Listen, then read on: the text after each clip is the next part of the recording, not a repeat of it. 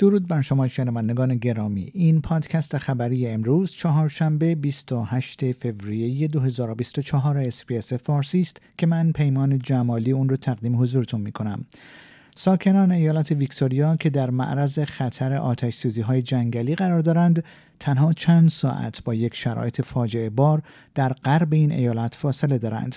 این در حالی است که رئیس سازمان آتش نشانی مناطق حاشیه‌ای و روستایی این ایالت آخرین درخواست را از ساکنان این منطقه برای تخلیه منطقه آتش سوزی صادر کرده است. آتش سوزی جنگلی بیندین در شمال غربی بالارات تا کنون بیش از 21300 هکتار را سوزانده است. در پی پیشبینی دمای 30 درجه سانتیگراد و وزش باد تا 80 کیلومتر در ساعت انتظار می رود شعله های آتش مناطق گسترده ای را تحت تاثیر خود قرار دهد. حزب ها در استرالیا خواستار حذف سازوکار موسوم به نگتیو گیرینگ به عنوان شرط حمایتش از لایحه مهم مسکن پیشنهادی حزب کارگر شد. طرح کمک به خرید سهام مشترک خانه یک وعده انتخاباتی کلیدی از طرف حزب کارگر بود که طبق آن دولت در ابتدا چهل درصد از هزینه خانه های چهل هزار نفر را پوشش می‌داد.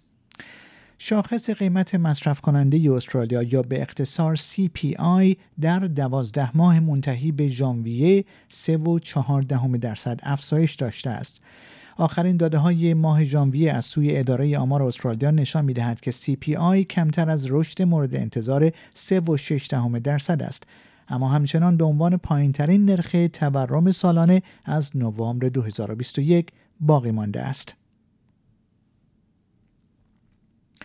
یک مقام ارشد سازمان ملل می‌گوید حداقل 576 هزار نفر در نوار غزه در یک قدمی قحطی قرار دارند.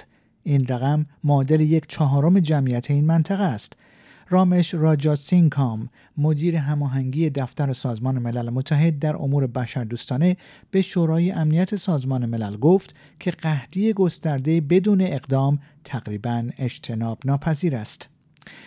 کمیسر پلیس ایالت نیو ولز به دلیل ابراز قدردانی از قاتل ادعا شده یک زوج در سیدنی که اجساد آنها پس از یک هفته جستجو پیدا شد مورد انتقاد قرار گرفته است.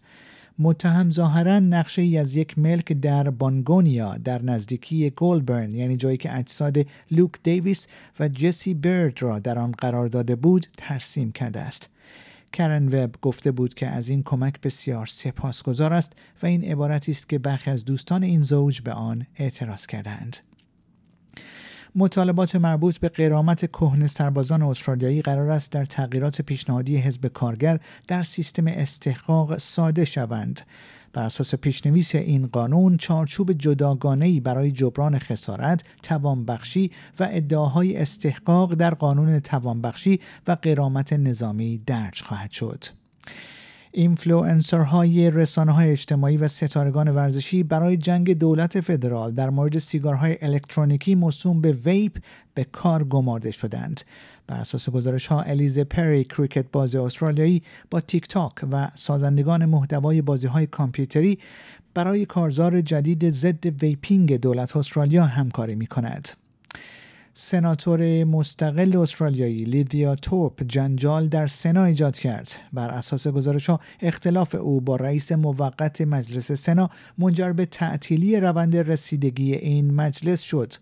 این اختلال در میان سردرگمی در مورد ترتیب سخنرانی و محدودیت های زمانی سخنرانی شروع شد اما زمانی که سناتور توپ مداخله کرد و از توقف صحبت خودداری کرد به سرعت تغییر کرد. شنوندگان گرامی پیمان جمالی هستم و این پادکست خبری امروز چهارشنبه 28 فوریه 2024 اسپیس فارسی بود که اون رو تقدیم حضور شما کردم.